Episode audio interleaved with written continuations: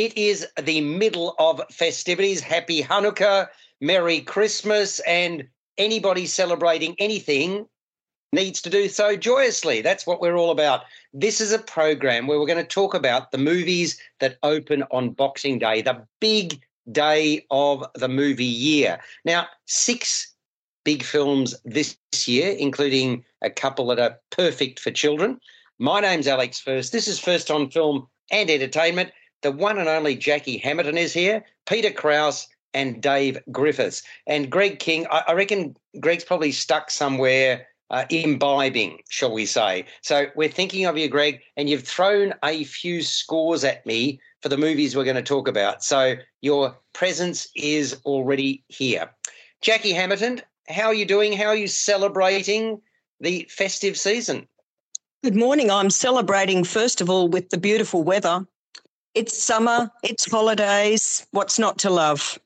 Exactly. Talking about big and lovable, not so much the big Peter. G'day. Even though, you know, you and I have differences of opinion on most things. No, we don't. I think you're quite right. I think we can agree that the festive season is one that anybody and everybody should be joyous and joyful about. Absolutely. It's it's a, a, a great time of the year to celebrate. And Dave Griffiths, well, I tell you what, you're you're always a busy man. You're, you're hither and thither. Haven't been travelling as much as you normally do, but I reckon perhaps next year is going to be the year for you, huh? Definitely. I'm hoping to get to a few film festivals overseas next year and a few pop culture conventions. So, uh, yeah, there may be some uh, calling in from overseas next year as part of this show. Fantastic. What are you particularly gunning for? Um, I'm hoping to get across to South by Southwest, um, maybe the New York Film Festival, and definitely Scream Fest in Los Angeles. Oh, very good. And are they? I, I, pardon my ignorance, but the times of the year are they all sort of in succession, or do you have to go three times? No, there'll be different times of the year, and then yeah, you got San Diego Comic Con in there as well. So yeah. Aha, you like your United States of America. Now we have got six films, as I mentioned. I'm going to do them, but I mean we, we've had a pretty good couple of weeks because we've seen the movies that are expected to be the Academy Award nominated movies. We can't speak about some of them because they're embargoes, but these are ones that, eh, depending upon your jurisdiction, some open tonight. Yes, indeed, Christmas Day, and others open tomorrow, as in Boxing Day, which happens to coincide with the second test match. You'll be delighted to know, Peter and Jackie. Anyway, having said that, the Banshees of Inisherin is where I want to start. And Jackie, you haven't seen this one, have you? Uh, yes, I have, Alex. Yeah. Oh, terrific. Wonderful. Okay, so we've all seen it. Wonderful. What here's the first question, and I suppose this really goes to um, to you, Peter. Was it what does it take to ruin a friendship? Total disagreement? Is that what it takes? No. That, the reason I, the reason I'm posing a rhetorical question is we find out in the latest eclectic endeavour from a writer and director called Martin McDonagh. And I was thinking, are you sort of your eclectic tastes in movie movies generally? Because they are eh, your tastes are very different. You see movies that nobody else has ever heard of, you know. So, you know, and, and, and you call them world beaters, and I'm thinking something else needs to be beaten. Uh, you know, it, it's uh, no, no. Where is this going? it's going off the rails very, very fast. Yeah, absolutely. Uh, that was a film this year, off the rails. thank you. It was. Uh, I mean, Martin McDonagh has a a strange way of looking at the world. So does Peter Krause. That's what I'm getting.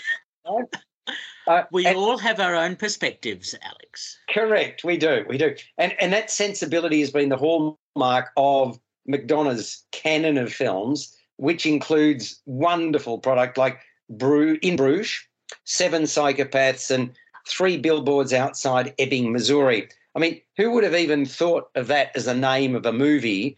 Uh, you know, you'd sort of think, oh, well, come on, it's too long. It's like, you know, it'll never even fit in a business card.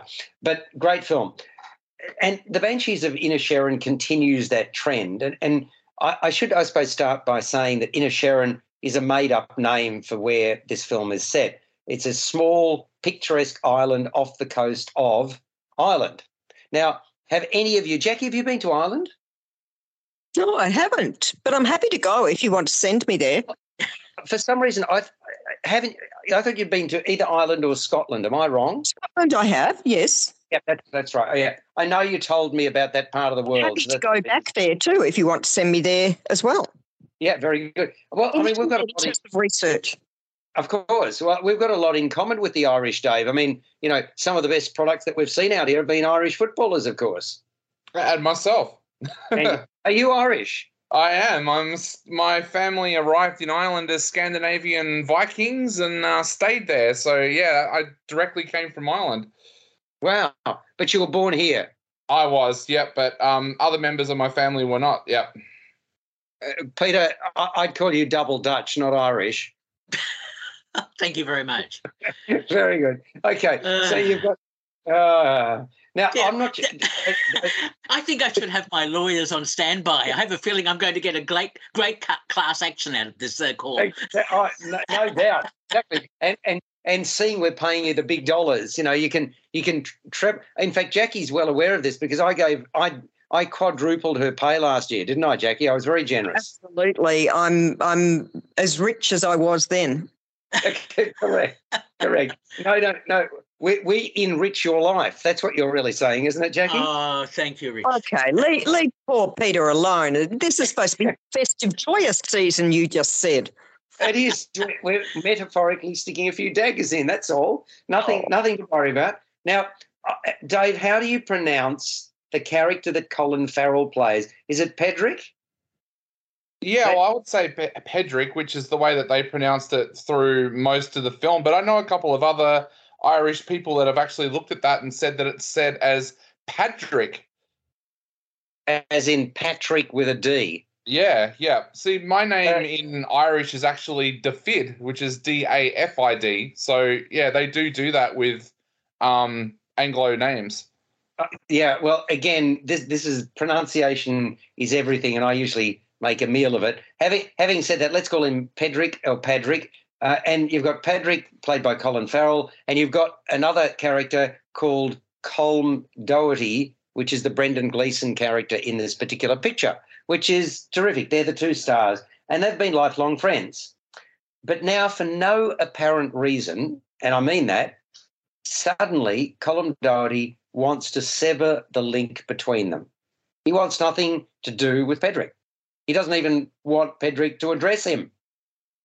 Very unusual behaviour. I mean, uh, have you? I've certainly never heard of anything like this in real life. Uh, have any of you? Where somebody No, it's weird. says, it is weird, isn't it? Yeah. Yeah. Okay. So, given how weird it is, we, we need to find out why, which we do in this movie. So, I mean, the island's a buzz because it's a very small island, and you know, it, it, there's a pub on there, and people gather there on a daily basis. But the first question everyone asks is whether the pair had been feuding, and the answer is an equivocal no. So, fortunately, early on, we do find out why you've got Colin Doherty deciding to ditch Pedrick as a friend. But as extraordinary as that is, it's nothing compared to the consequences of Pedrick continuing to engage with Colin Doherty. Because Doherty's a, a composer and a fiddle player. And he goes to extreme lengths to see his wish of not fraternizing anymore with Pedrick fulfilled. And then you've got Pedrick's sister, called Siobhan, played by Kerry Condon, whom he lives with, uh, seeing close hand, cl- up close and personal, what an impact this edict is having on his her brother, and um, she she really doesn't like it one little bit.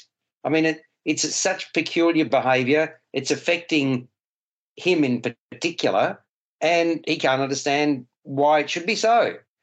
Beautiful that it is, I must say, that Inisherin is a, is a lonely and isolating place. I mean, this little island, and Siobhan sees her life slipping by. So she's got a rather important decision to make uh, during the course of this picture. And me- there's a subplot involving a somewhat dull resident and drinking companion of Pedrick, Dominic Kearney, played by Barry Keoghan.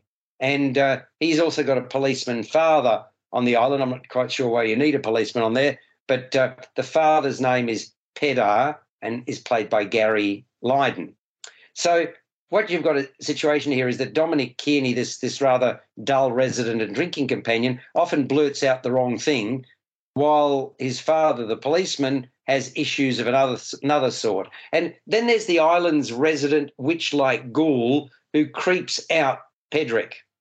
So it's a, a rather remarkable character study, the Banshees of Inisherin, of interpersonal relationships, and it's the interplay that makes the movie as good as it is, Jackie, isn't it?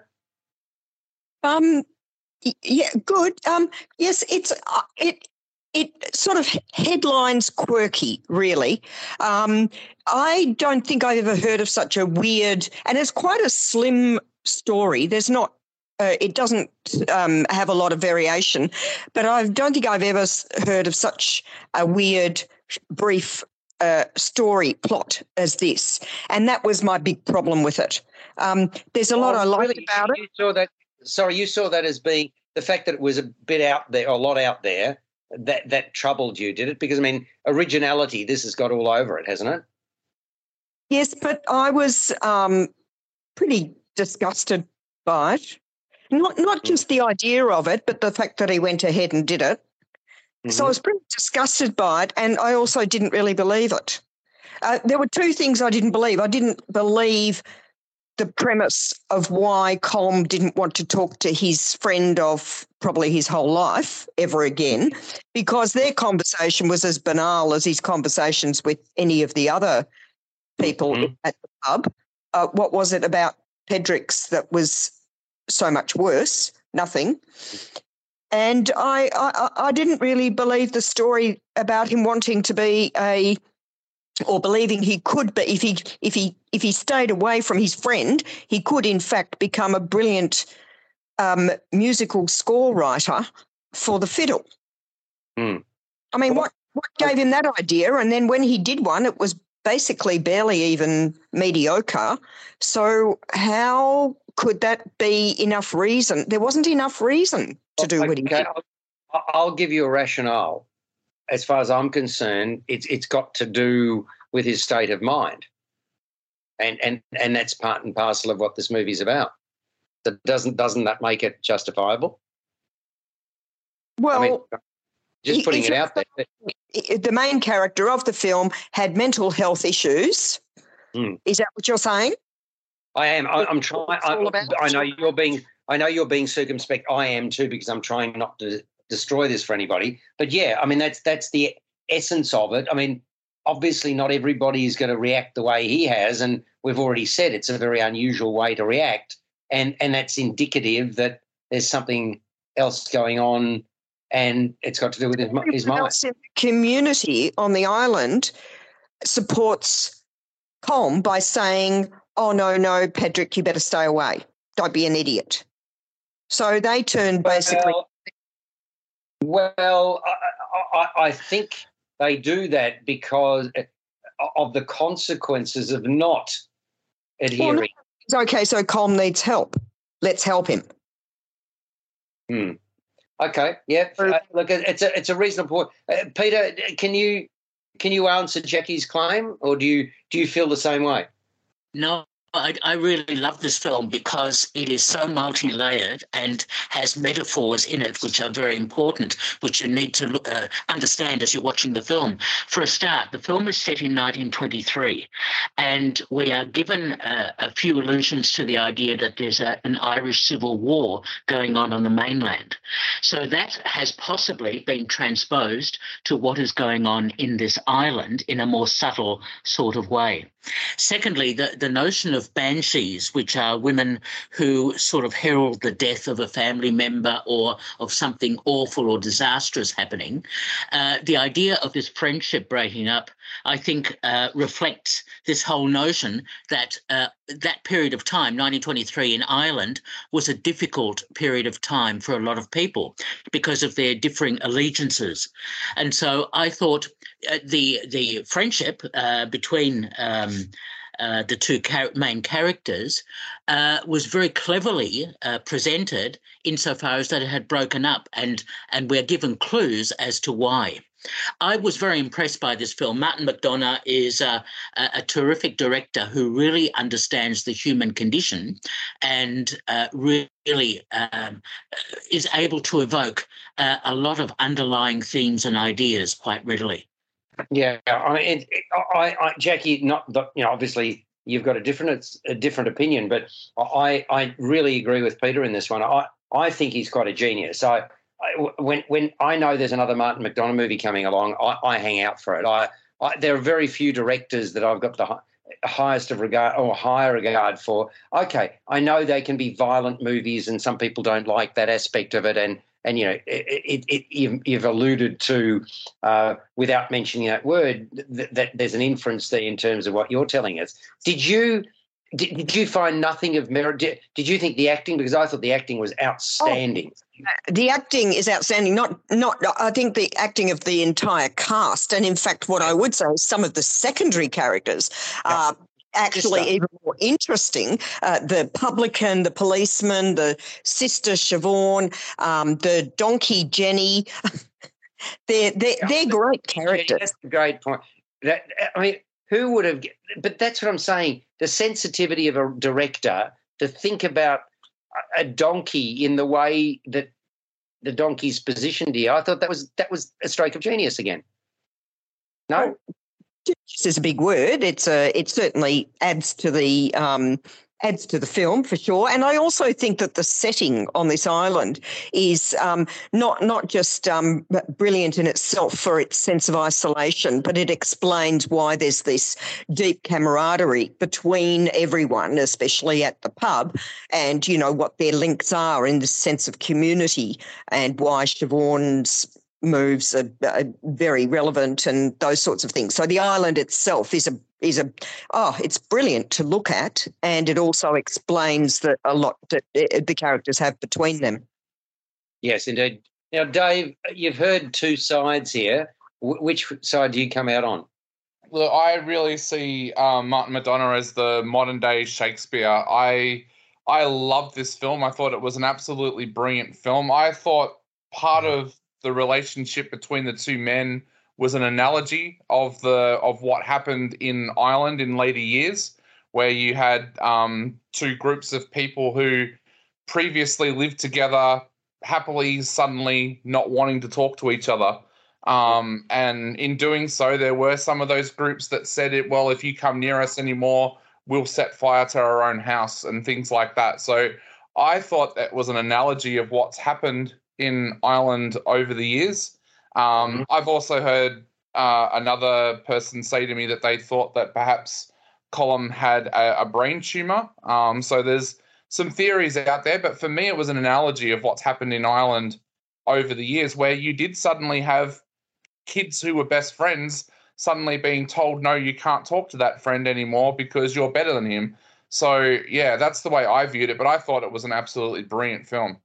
Yeah, I mean, I thought Farrell was riveting as this sort of man perplexed by. He, he just he, he just won't let go of his desire to maintain his strong association with his best mate. I mean that, and, and Gleeson is ideally suited to fill the role of a man who's made up his mind, and and yet the basis of that decision points to what Jackie alluded to: mental health issues. Yeah, or a brain tumor. Yeah.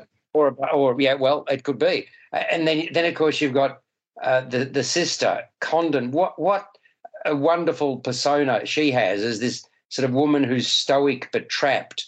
And and I suppose to add to that, you've got Keegan. He's got a he's had a wow of a time exploiting the peccadilloes of a man who, well, is not he's not quite hundred percent or hundred cents in the dollar, is he? Uh, so the cinematography as well. I, I mean, Jackie Ben Ben Davis, the person who did three billboards I thought he was outstanding, really outstanding, at, at sort of painting the island itself as another character. Yeah. Oh yes, and um, I mean the island obviously presents itself too, but that environment it's um, it says a lot about the way of life there. Yeah, exactly. Well, look, the Banshees of Inisherin, it's comedic, it's dramatic, it's decidedly quirky. I don't think it's a film for all tastes. I mean, you know, but I, I was fascinated and intrigued throughout let me start with. Uh, I'll introduce Greg King here. Hello, Greg. I hope you're enjoying your um your uh, imbibing, shall we say.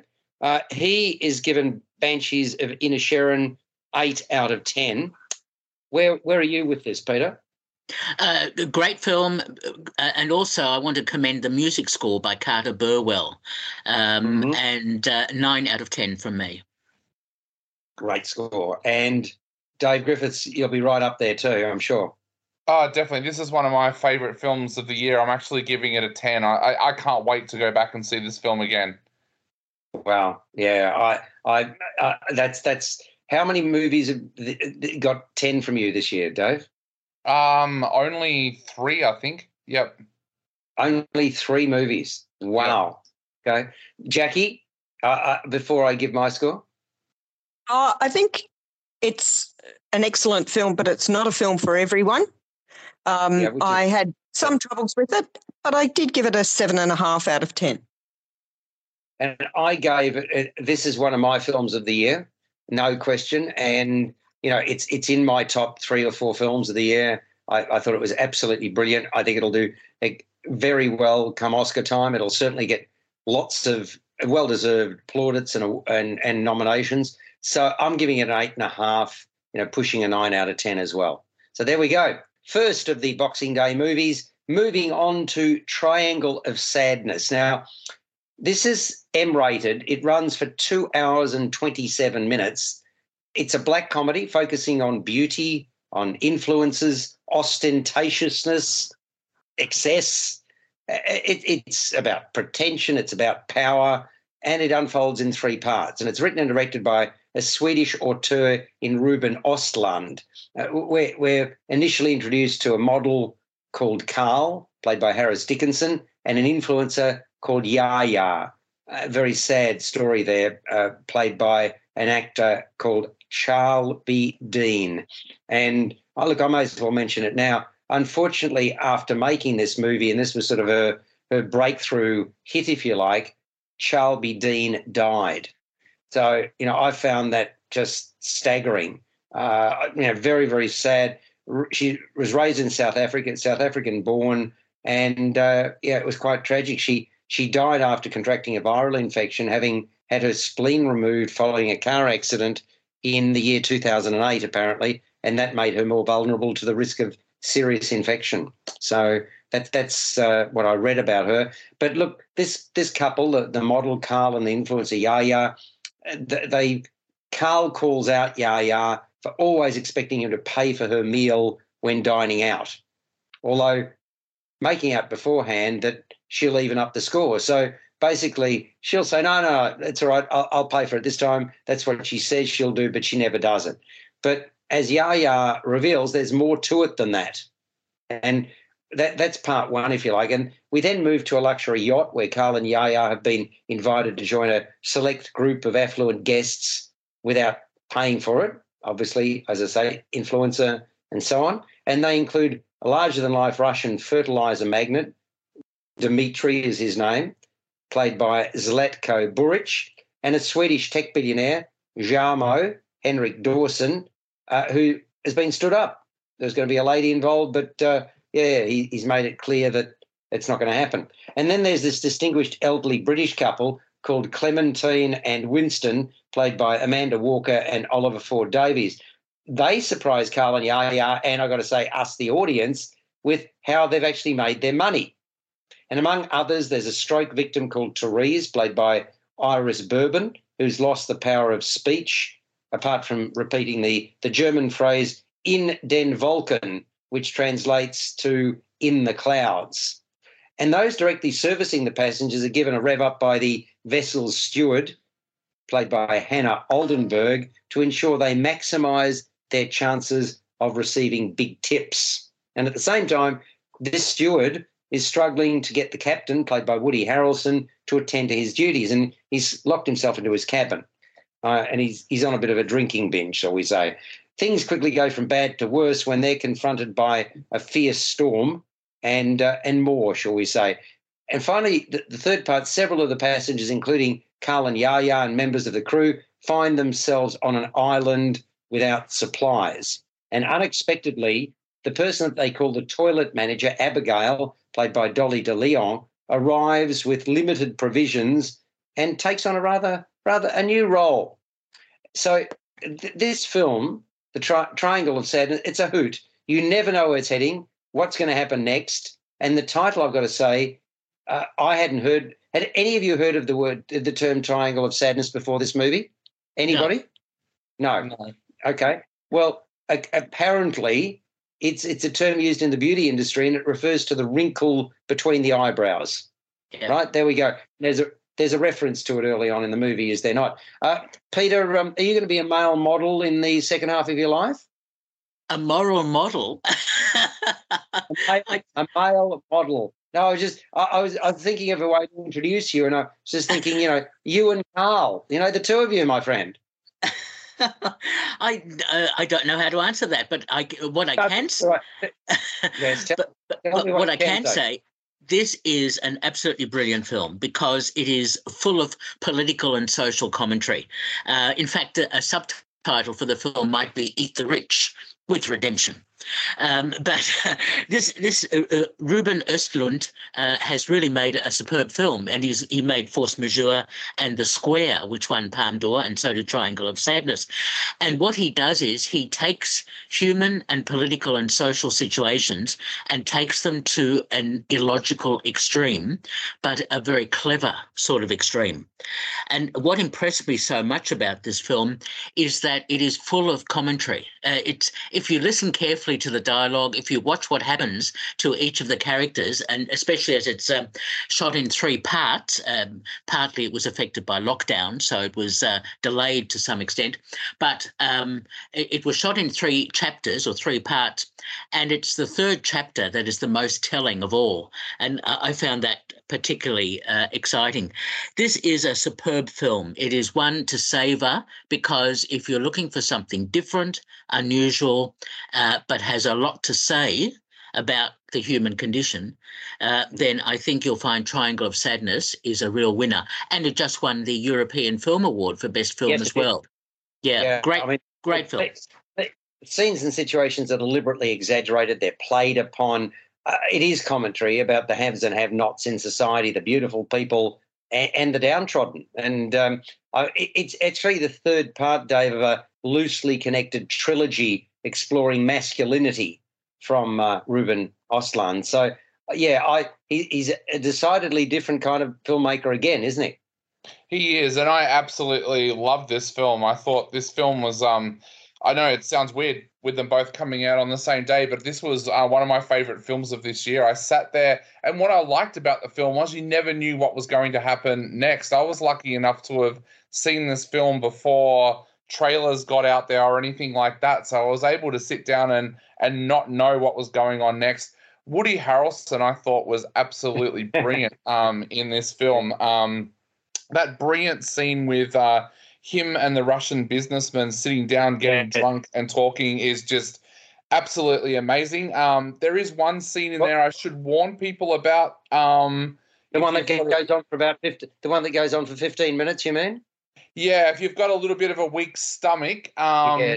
you may be uh, a little bit sickened by what happens when the storm hits the boat. But um, for me, I was in stitches laughing. Um, it was one of the funniest scenes I think I've seen all year um, in cinema, and that's what I love about um, Ruben's films is that you never know what's going to happen next, whether it's going to be a deeply tragic moment, um, an action-packed moment, or something that will make you laugh until you cry, and you get all of that with this film. Jackie, have you seen the shorts at least, or the trailer for this, or not? No, luckily I'm I'm I've uh, avoided uh, them and listening to Dave there. Thank you. Excellent. Well, out to see it tomorrow. Yeah, well, several of the performances stand out, and Dave's already mentioned Woody Harrelson. He looks totally comfortable as an alcoholic Marxist who prefers a burger and fries to fancy food. I, I, mean, really, it just it's he just seems so so at home here. Um, and you know that's not to uh, sort of condemn Harrelson in any way. It just uh, it's it's quite a noteworthy performance. And, and I just thought the other one, Dave Burich, he's unmissable as this unkempt Russian capitalist, always out for a good time. I mean, really extraordinary. And isn't De Leon a bit of a surprise packet as someone readily able to take advantage of the situation in which her character finds herself? Uh, so that again was delightful. And then the straight laced delivery of Amanda Walker and Oliver Ford Davies in disarming Carl and Yaya. Peter, wasn't that a beaut uh, scene, eh? It's just one of many f- fantastic scenes. It's just a, a, great film. Yeah, and then there's a dynamic between Carl and Yaya, so wonderfully captured by Dickinson and uh, an influencer, uh, Charlbi Dean, as it were, who, who bounce so well off each other. So yeah, I mean, it really is tragic, unfortunately, that we we lost one of the stars of this and at a very young age. I think she was in her, her, her 32, something of that nature. But um, look, like its predecessor, as you rightly say, Peter, the, the Square won the Palme d'Or. So did this one, with very good reason. It's quite bizarre. It's it's an unpredictable film that does push boundaries. It does not set a fast pace. It's not going to suit all tastes again, Jackie, but it certainly wins my plaudits for originality and for execution. Score out of 10, Dave Griffiths, please. Yeah, I'm giving it an 8 out of 10. I really, really loved it. Mm-hmm. And Peter Krause. It's great to see a film that uh, at the end of it, audiences will be discussing for quite a long time. And that okay. makes a great film. Uh, yeah. 10 out of 10 from me. Oh, wow. Wow, wow, wow. Okay, that's that is a big one. There's no question about that. So, okay, we've we've we've already started with two pretty special films for this Boxing Day special on JAIR 88 FM. What was your Let, score, Alex? I, I, I, sorry, good, good question. Eight out of 10 for me as well. Now, I want to go to a movie that is populist, but whether it will be popular is another matter because we've seen documentaries about this particular person. And I mean, this is, I want to dance with somebody. It runs for two hours and 24 minutes, it's M rated. And the tumultuous life of the world's most awarded female vocalist is put under the spotlight in this film. We're talking about Whitney Houston, played by Naomi Ackie. She I, I, I don't think there's any question. The greatest voice of a generation. She enjoyed the highest of highs and succumbed to excess, indulgence, and heartache. I mean, tragically, she died at 48, and her only child followed suit when she was only 22. Now, the fact that this woman, Whitney Houston, had a remarkable voice was obvious when she sang in church, but nurturing and perfecting it well, that was rather tough because her mother, Cissy, played by Tamara Tunie, quite some singer herself, was, was a, the head of the choir, where Whitney was the soloist. And she was a very, very tough taskmaster, the mother. So she was a perfectionist. She implored Whitney to pronounce every word very, very clearly, to round the words and to recognize and appreciate that each song told a story and she was the one telling it. So there was a responsibility there. And Cissy and her husband, John, played by Clarke Peters, had a particularly volatile relationship. He's presented as fiery, as controlling, you know, very manipulative. A chance meeting with no nonsense Robin Crawford, played by Nafessa Williams, proved timely and liberating for Whitney. The, the pair became best friends. They moved in together. And then Whitney got a big break she performed in front of the head of Arista Records, a famed record producer by the name of Clive Davis. Stanley Tucci fills that role. He was a Harvard Law graduate. His previous successes in the music industry, you talk about the likes of Barry Manilow, Simon and Garfunkel, just to name a couple of them. He, he was at a, a, another record label before he basically started Arista. Uh, Davis immediately signed up Whitney and lovingly nurtured her career, which which took off and soared. She was the preeminent singer of her day, but but more riches were to follow with the release of the the movie The Bodyguard. She of course starred opposite Kevin Costner in that one, but tensions remained, and they remained due to the close relationship that Whitney developed with Robin Crawford, the the young woman I mentioned, and to her father's management style. And then she met Bobby Brown, played by Ashton Sanders, that became the best of times and very much the worst of times. soaring above all of this, though, in this biopic written by Anthony McCarten, who was the man behind Bohemian Rhapsody, Uh, is Whitney's big, big voice.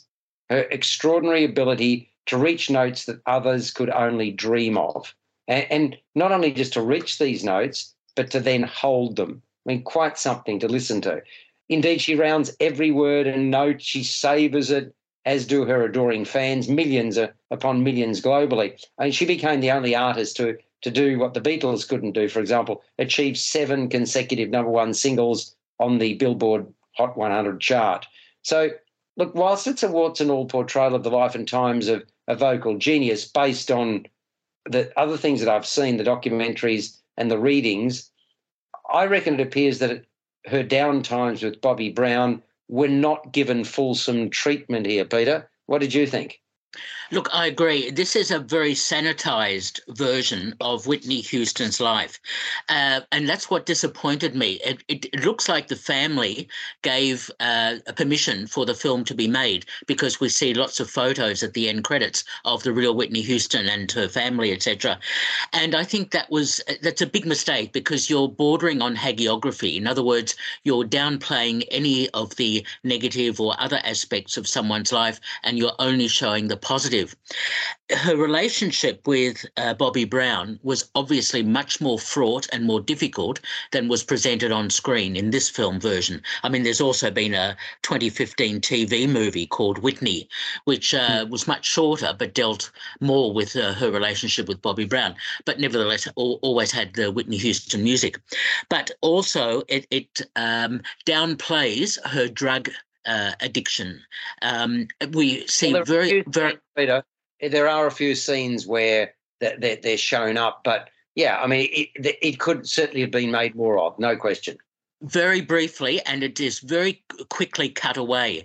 Kasi Lemmons, who directed this film, has used swirling camera work to try and mm. paper over some of the aspects of the dialogue, which I I think sometimes is not particularly good, um, and also some of the uh, characterizations. This is this is a film that I call a could have been. In fact, even the title doesn't work for me. I want to dance with somebody. Perhaps the greatest love or something that showed more about the Whitney Houston character. Because really, I want to dance with somebody means means nothing uh, apart from being one of her hit songs. So, uh, and the writer Anthony uh, McCarten, who wrote Bohemian yeah. Rhapsody which uh, similarly was also, I thought, sanitized and, and poorly written at times. I think uh, this biopic is, is uh, very unfortunately uh, not a good film. And, and that disappointed me because hearing Whitney Houston's voice, because it's largely her voice, 95% of it anyway, is her voice in the film. Uh, Naomi Ackie uh, does well to mime her, but, um, but, but of course, Whitney Houston, great singer. But I think this film does her a disservice uh, in terms of uh, Houston's story. It papers over also very quickly the bodyguard. What happened to the, the film that was so important to her, uh, opposite Kevin Costner, dismissed in a few minutes. I mean, it, it's just, and she was in two other films as well. Look, there, there's so much um, that was missing in this film that I was very disappointed by the end of it. I thought it was going to be a much better film. Well, I mean, Naomi Ackie brings emotion and gravitas to the role. As Whitney at her best, she, she is a shining light. At her worst, a, a broken shell. The one that really uh, impressed me was I thought Tamara Tunie uh, was really grounded in her portrayal of a mother who, who knows just how special a gift her daughter has, but isn't willing to cut her any slack. Jackie, was there anything meritorious in this movie from your perspective? Oh, gee, I think Peter said it all, and he, I think he's read my mind. Um, possibly the only thing I would uh, really add, and I do agree with everything you've said, Peter. The only thing I'd add is uh, is the dialogue as well. It was like a TV soapy dialogue. It didn't push the narrative or give any depth or any understanding to what was going on. It simply was almost like ticking the boxes and stating what was happening that we could see on the screen at that moment. Um, so no, the the singing obviously rose up, yes, but I agree, even Peter, with the title, what you said about the title of it. I walked away thinking that wasn't the title that matches the film at all. So, yeah, Yeah, well, well, Clarke Peters he brings some swagger and sleaze to his portrayal of John Houston, and Nafessa Williams adds spice and spark as Robin Crawford, whose journey with Whitney is well far from straightforward. Then uh, there's a lot of warmth in the portrayal by John uh, by Stanley Tucci, the, the sort of warmth and smarts that he brings to the piece as a record executive with an open door policy for his most successful client. Uh, Dave, any any uh, respite from the negativity or not? No, look, I thought the only thing that saved this film was Naomi Ackie and Stanley Tucci's performances because the rest of this film was just a hallmark version of Whitney Houston's life. I there there was parts of this film that I I almost want to use the word I found offensive. Um, the line where Whitney's saying to Bobby Brown, "I don't blame you for what's happened with my life." It's like I almost wanted to get up and rip the seat out of the uh, floor and throw it at the screen. Um, this film, I know her family wanted this to be a film that that looked at the legacy of Whitney Houston and her music, but uh, you've also got to go back and take the the bad with the good. This is an, an, a performer whose career was tragically and life was cut short by drugs and abuse in her life, and to not show that, I thought was very very disrespectful to to her legacy and also to other people who have been through similar things. And they couldn't even bring themselves to make reference to the fact that her daughter had passed away either at the end of the film. I thought that was um, very very disrespectful. But i guess this is what happens when you get a family wanting to put together a movie about somebody's legacy. They don't want to show that dark side but I think we needed to see that because I think this ends up being a film that's that feels untrue. It feels very hallmarky and and like Jackie said, the dialogue in this in this sometimes feels like Days of Our Lives. The scene where she's told that she can't see her girlfriend anymore, so she just turns around and says, "Okay, Daddy." It just doesn't ring true. Like there must have been inner turmoil inside Whitney Houston at moments like that, and it just does not come through in this film. Well, look, I, also thought it became unnecessarily stretched. It did need not need to be the length it was, uh, especially in that final half hour. My involvement waned somewhat during that particular period of time. I, I should, before we give our scores, I should mention that uh, in terms of, because I said that uh, our, our, good friend Greg has given us some scores at least. Uh, Triangle of Sadness, he gave an eight out of 10 to as well. For I Want to Dance with Somebody, he gives it a six out of 10. Dave, what are you giving it? I'm giving it a four out of 10. Wow. Jackie? Uh, yes, for being tedious and superficial. I, I actually did not enjoy I Want to Dance with Somebody. I gave it a three out of 10. And Peter Krause? Uh, I wish it was a better biopic and I wish it was more dramatically uh, charged than it was. Um, because of Whitney Houston's wonderful singing, uh, her, her, her, soundtrack and music is so great. I, will give it a five out of 10, but I'm being a little generous, I think. Yeah, I, look, I enjoyed it more than you, both of, well, all three of you did. Uh, I'm giving it a seven out of 10. So that's I Want to Dance with Somebody. This is the Whitney Houston story. The Lost King 108 minutes, Philippa Langley, played by Sally Hawkins. What a brilliant actress she is. I can't think of one movie that she has made that I haven't enjoyed. She's this quirky, this is Philippa Langley, the character she plays, quirky, intelligent, divorced mother who suffers from chronic fatigue syndrome. She's overlooked for promotion at work. At night, at, at one night, she goes to a theatre production, and that night changes the trajectory of her life. She's taken by an actor, Harry Lloyd, his representation of Richard III in the Shakespeare play of the same name. And as a result, what happens is that Philippa Langley starts researching the late King of England, right? Richard III, reading all she can about him. She determines that he's been misrepresented as a murderous villain. So at the age of 32, he was killed in the Battle of Bosworth Field. That was the last decisive confrontation in the War of the Roses. And it actually marked the end of the Middle Ages. Uh, that was back in August 1485. In her quest to find out more about Richard III, Langley, who was in her mid 40s, joins a passionate group of acolytes, members of the Richard III Society. Yes, there is such a thing. And one of the question marks surrounding the king is where he was buried and how his body, which has never been recovered, was actually disposed of. Now, through her driven sleuthing, Langley defies cynicism, popular and conventional thought, and academic establishment to actually solve this mystery. Yep, somehow she manages to do it. Her steadfast companion throughout, none other than, yep, you guessed it, Richard III himself, as represented by the actor who played him in Shakespeare's play. It's Richard III's apparition that appears only to her, to Philippa Langley, throughout her quest to uncover the truth. So, yep, she sees Richard III. It's been written by Steve Coogan, who also plays Langley's ex husband John, and also by Jeff Pope.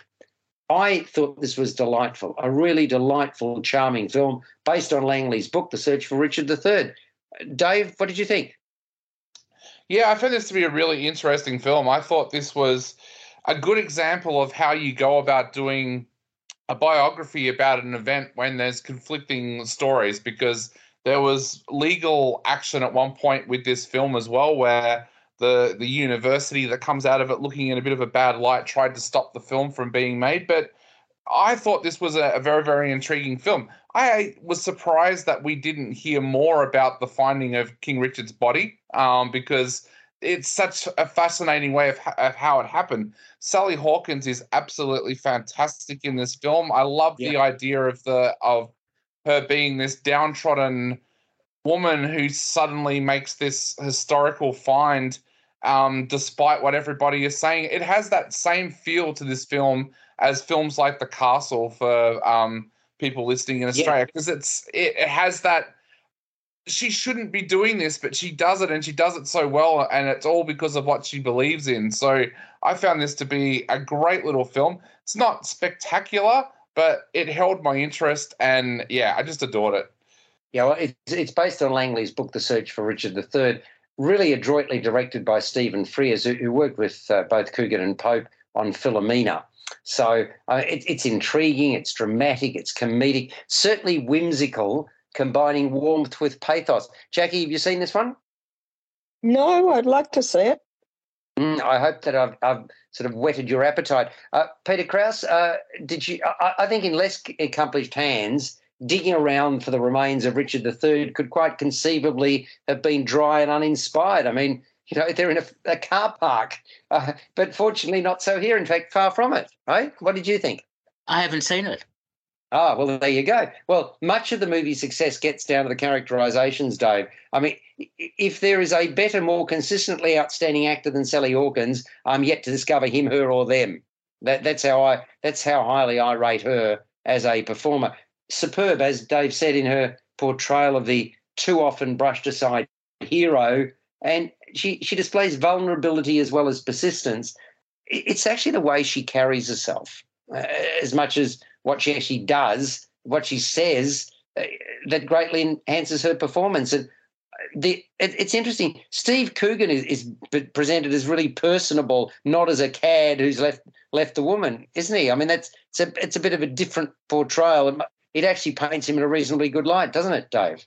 Yeah, he's an interesting character because he's kind of left his wife because she isn't into the intimate side of the relationship in the same way as what he is anymore. But even though he makes fun of her with his kids about what she's doing, about looking for King Richard, you can still tell that he kind of believes in her. But also, I think I find Coogan's screenwriting here something of a uh, of a bit of brilliance as well, because they kind of play with you as the audience in that once Philippa starts seeing King Richard and he's talking to her, you start to wonder about her mental stability, but it ends up working really, really well in the film as a as a vehicle for her to be able to talk out what she's going through at that time and how she's feeling. So it it serves that purpose as being a voice for her to talk to and, an ear to listen, but also makes you wonder about her own uh, mental state as well.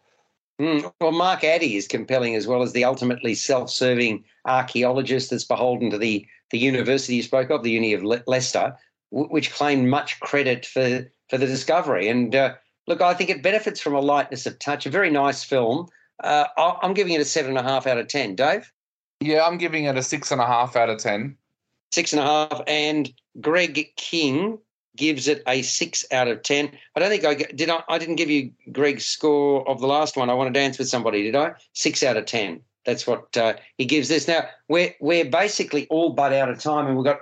I, I just want to mention we'll, we'll, hopefully sort of deal with the other two next week uh, in a bit more detail. But there, there are a couple of uh, family movies that that need to be seen. One of them is Lyle Lyle Crocodile, which is a lot of fun, and uh, Javier Bardem is just a. It's like a panto performance from him.